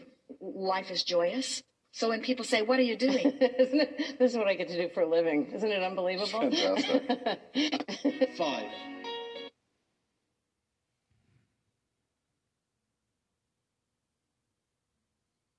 I gotta stop playing with spiritual people. You think we don't dream about what you're doing or what you're hiding? We can feel it. You really think you're being sneaky? Nah, we just being silent. We know. We know damn near everything. And if we don't, all we gotta do is ask for clarity, then it's like boom. I knew it. So hear me clear. It's not that we being naive or weak for you. We actually deciphering if we want to take that protection from you and go there with you or not. Because really, look at me when I tell you, when we go, we take all the joy, peace, protection, and love that we came with. Figure that shit out on your own. I gotta stop playing with spiritual people. You think we don't dream about what you're doing? Or what you're hiding? We can feel it. You really think you being sneaky? Nah, we just being silent. We know. We know damn near everything. And if we don't, all we gotta do is ask for clarity, then it's like boom. I-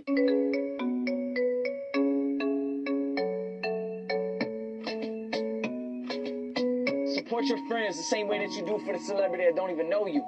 If your friend's starting a business, go cop something from their clothing line.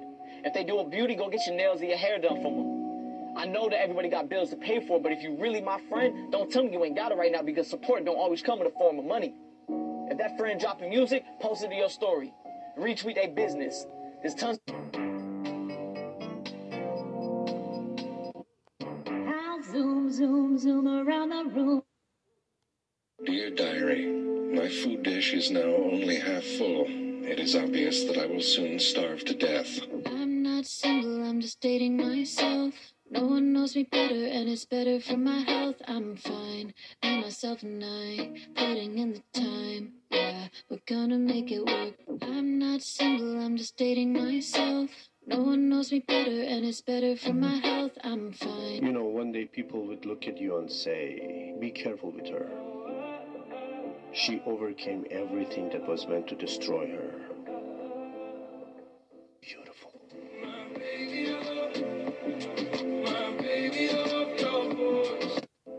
One day people would look. No, you don't need nobody.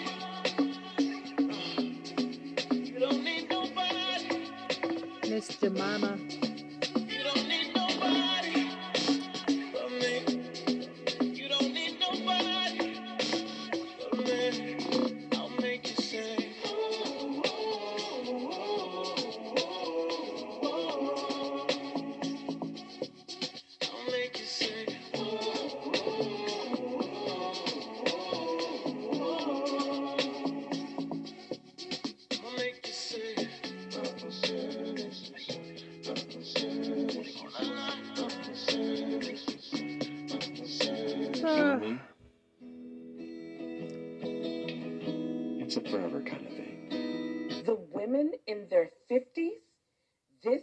Generation of 50 year olds,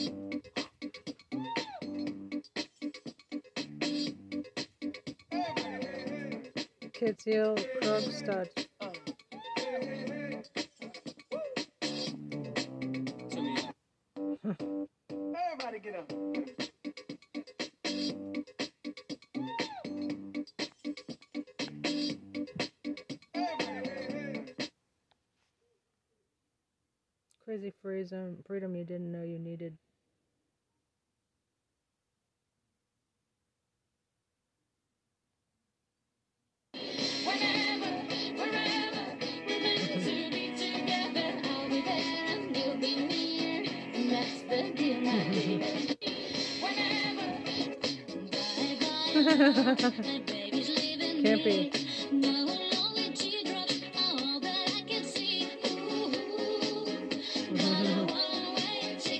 Shakira. Shakira, Shakira, ¿eres tú? Wow. Shakira, Shakira, Shakira, ¿eres tú?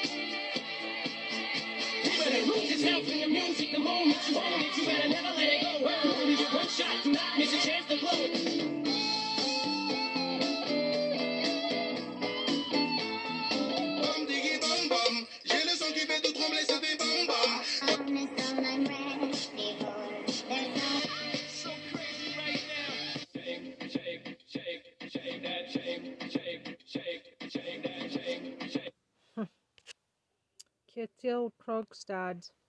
I just drove down this highway. Listen, all I'm saying is it's no. Show what your small business sells in seven seconds. Hey, so here's a beautiful view. Mm. Yeah, that's it. Hey, so. Tulips. Yeah, that's it. Slip sliding away. Slip sliding away.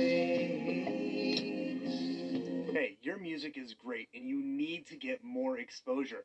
That's where artistpr.com comes in. They can help get you featured and reach thousands of music editors. I'm laying in the bed right now and I'm just like, you know, maybe I should get out the bed and and go do something off the bed, but I realize if I get off the bed, I'm gonna be out there doing nothing when I could just be doing nothing in the bed. I'm laying in the The funny thing about strong people is that they don't need you. They choose you. And if you ever take them for granted, they'll be content without you. The funny thing about strong I don't care what's going on. I'm gonna promote my.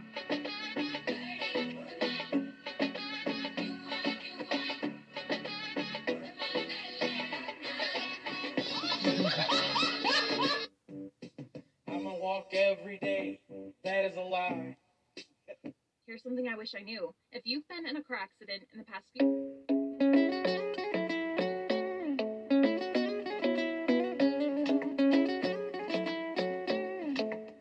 It's just a Michelle, who is Jesus to you? He's my everything worth having. He's my King of Kings. He's my Lord of Lords. He's my command. Hey, yo, big wave.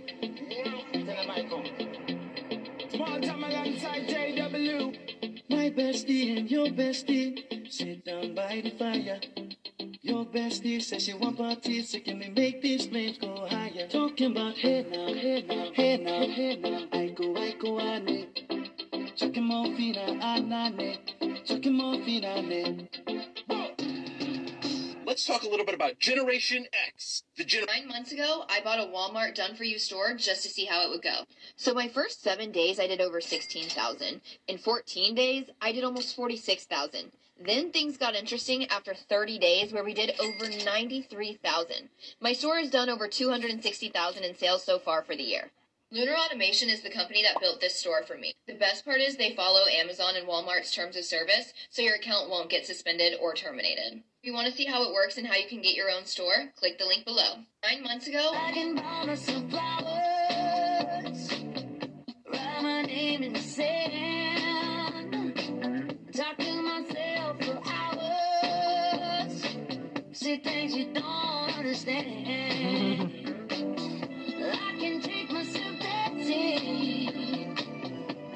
can hold my head. Yeah, I be better I can buy some flowers.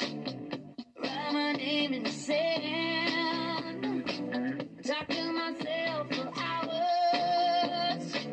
See things you don't understand. I can take myself dancing. And I can hold.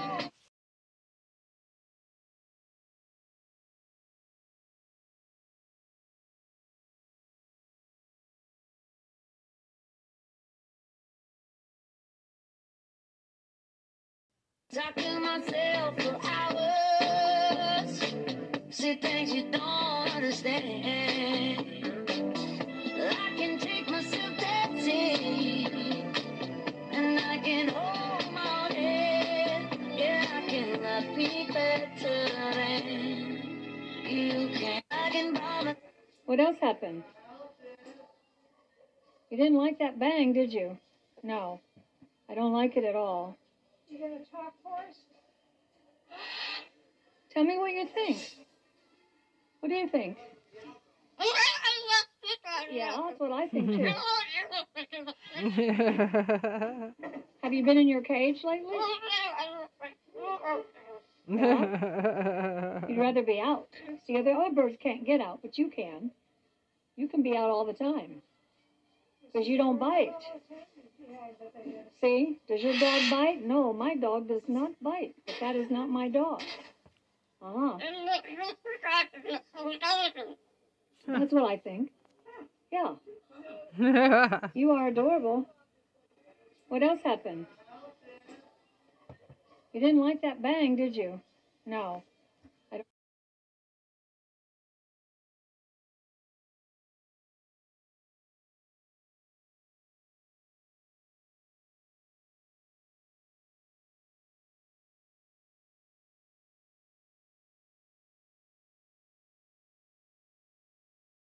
Yeah. You'd rather be out. See, other other birds can't get out, but you can. You can be out. You and me? It's a forever kind of thing.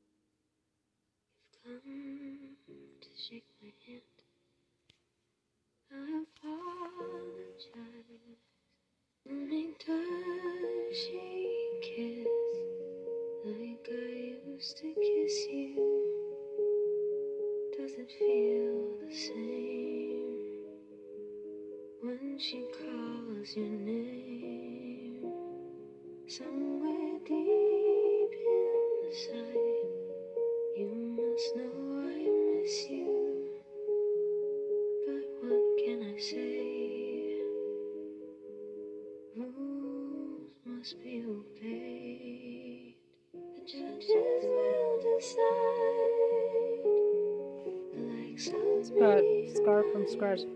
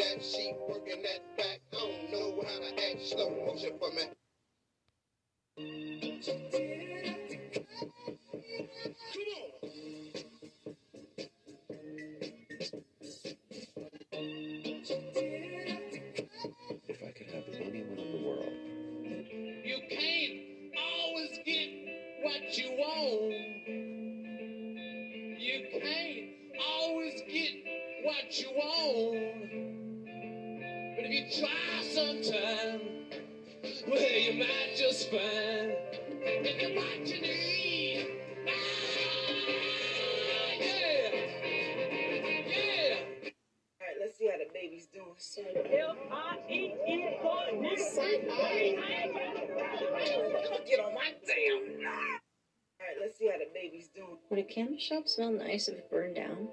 Hmm. Please stay away from candle shops. Don't you dare hmm. sounds normal, but do not you dare sounds weird. Do not. You do not. Why? If you replace the W in what, when, and where with a T, you answer those questions. No, it, it does. We are devolving as a human species. Think about it. Written language started off as hieroglyphs, a bunch of pictures, right? And then it became more complex. And now it's pictures again. Emojis are hieroglyphs. Clapping is just hitting yourself a lot because hmm. you like something. Olive oil is made from olives. Peanut oil is made from peanuts. Where does baby oil come from? Honestly, I don't want to know. Do caterpillars know they're going to turn into butterflies, or do they just build themselves a coffin and are pleasantly surprised days later? Makes sense. Would a shop smell nice if it burned down? Please stay away from candle shops. Don't you dare sounds normal, but do not you dare sounds weird. Leave me alone, please leave me alone. Leave me alone, please leave me alone. Leave me alone, please leave me alone. Leave me alone, please leave me alone. Leave me alone, please leave me alone. Leave me How would you like to become the next financial radio personality? To be able to. Shh. Stop trying to tell me what to do. I don't listen. Morning, Bradley. Do you have a bus stop thought for the day? Yes. Every time you have a worry, just pray to Jesus. Hey, yo, big wave. Tell them I come. Small time alongside JW. My bestie and your bestie. First impressions aren't based on looks, they're based on confidence. The minute you see jealousy in a friend, get rid of them. Less is more when it comes to makeup. Starving yourself just leads you to overeat later. Don't let someone isolate you and become the only person in your life. Stop asking everyone else their opinions. Find someone you respect and can always laugh with. Stop bragging that you don't sleep. It's not cool.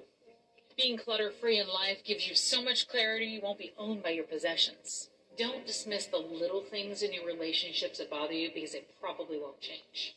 Don't forget to leave things that aren't serving you. You've got to make space for that other opportunity. Sometimes it's okay to treat yourself to something new. Who are the five people you're around the most? Those are the people who are going to inspire your habits. Dogs are always better than anything.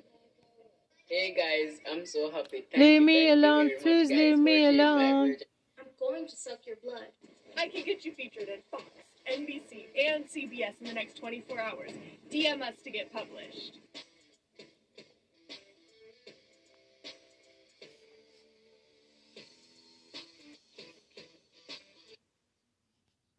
Leave me alone, please leave me alone.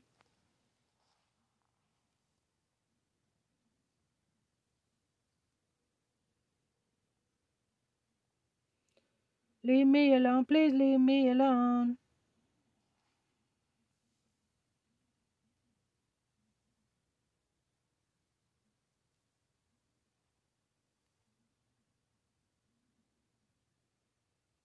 What did I do? Yeah. Uh-huh. Then you got the nerve to be intelligent, a hustler, and drama free. Damn, you are so beautiful. Then you got the nerve to be intelligent, I'm very proud of how I look. Yes, I am high maintenance, but I think you got to be. And frankly, I enjoy it. I'm very proud of Building a community is hard. Here's a really good picture of It's me. Hi. I'm your bestie. It's me. You might as well cut me off. Mm, cut me off. What? You might as well. I can buy myself flowers, write my name in the sand, talk to myself for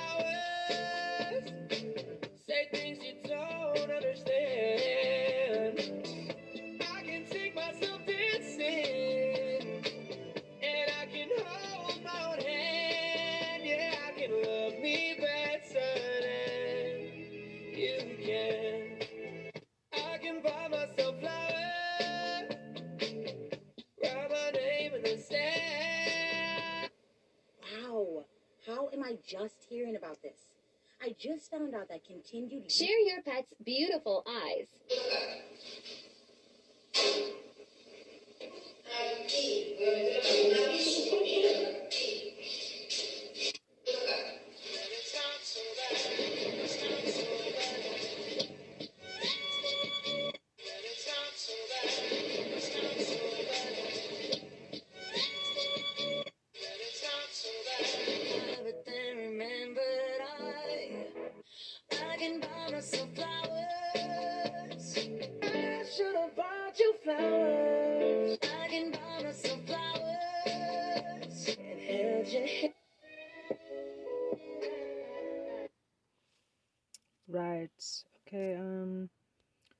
See about what's going on with Trump going to fucking jail.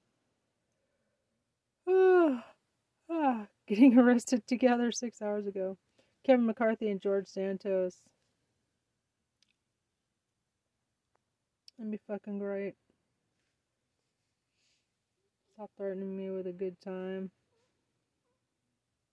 Don't buy solar panels. Seriously. There is a No, you don't buy solar you're saying this panels. If you're thinking about buying solar So, folks, one of the things I've said before, and I'm going to keep on saying it, is that I have a really bright viewer base that's often ahead of the curve on some of the biggest stories. And one thing many of you were saying, even before I fully caught on, was how the liar from Long Island's criminal and political scandals were not his own in isolation. Yes, George Santos bears ultimate responsibility for all of the terrible things he's done and may still be doing, but he didn't didn't do it in a vacuum. And indeed, there was big complicity from major forces within the GOP. Above all, the ah. new speaker, the Spino, speaker in name only, ah. Kevin McCarthy, because he knew every step of the way, or at least at one point relatively early on, that Santos was doing shady, if not illegal things. And not only did he not try to stop it, it certainly looks like he did his best to cover it up because he knew he was going to need that seat to keep control of the House. And when it came down to it, he needed Santos's vote to actually become Speaker, given that Santos was loyal to him and wasn't in, you know, the group of 20 dissenters and all of that. But that means that the criminality of Santos has permanently tarred and feathered Kevin McCarthy. And these two guys are officially going down together. When all is said and done, they're getting arrested together, guys. And this is connected to know? some new analysis, really driving the point that these two guys are together, but also a big development. Ah. Maybe the single most purely criminal development in the entire Santos scandal thus far, and proof that this is the sort of thing that McCarthy was helping to cover up, or at the very least, purposely look the other way on. First, we start with a little bit of irony. I just want to play this. Santos complaining about crime in his district when he might be the single biggest crook in that district. Mr. Speaker, I rise today to honor the brave men and women of the Nassau County Police Department. Mm-hmm. Last week, the Nassau PD arrested eight men in New York's 3rd Congressional District who are said to be part of an organized theft group from South America. Mm-hmm. While I am grateful to their mm-hmm. ongoing commitment to preventing these acts of violence, but for suburban New Yorkers in New York's 3rd Congressional District, we are seeing a major uptick in crime. In Nassau County alone, a reported 7,394 crimes have been recorded in 2022. This includes grand larceny, burglaries, and vehicle theft. Recently, I spoke with New York, uh, with the NYPD's commanding officer assistant, Chief Kevin Williams of Queens, to discuss the potential protests in response to the unfortunate events that have taken place in Memphis. I would like to personally extend my support to Assistant Chief Williams and his team during this time of uncertainty. While peaceful protests may occur nationwide, we should also offer our support to the brave men and women of our local law enforcement. It is my commitment to support good policy that will provide both the training and resources that our local law enforcement requires to keep our community safe. Thank you, Mr. Speaker. I yield back. Look, I just had to start with that. I wanted to have a little bit of fun.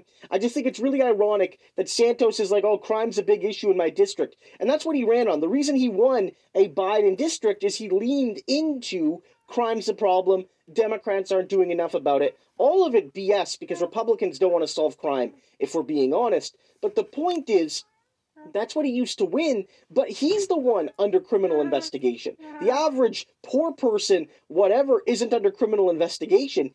He is. He's the criminal threat in the third district of New York.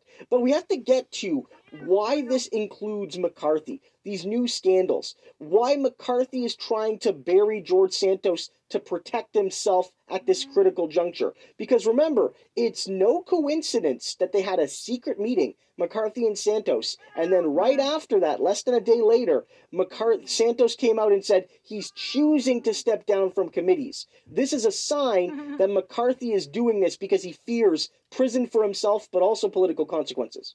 Every one of them would tell you that lying is inexcusable as they were lying themselves. Um, you know, that, that interview does nothing for me. I think the thing that really jumps out is the combination of him uh, withdrawing from his committees in conjunction with that poll saying that the vast majority of voters want him to resign. And we've heard over and over from Speaker McCarthy, Elise Stefanik, other members of the leadership, well, let the voters decide, let the voters decide, and they voted for him. But I'll give you an example. That's like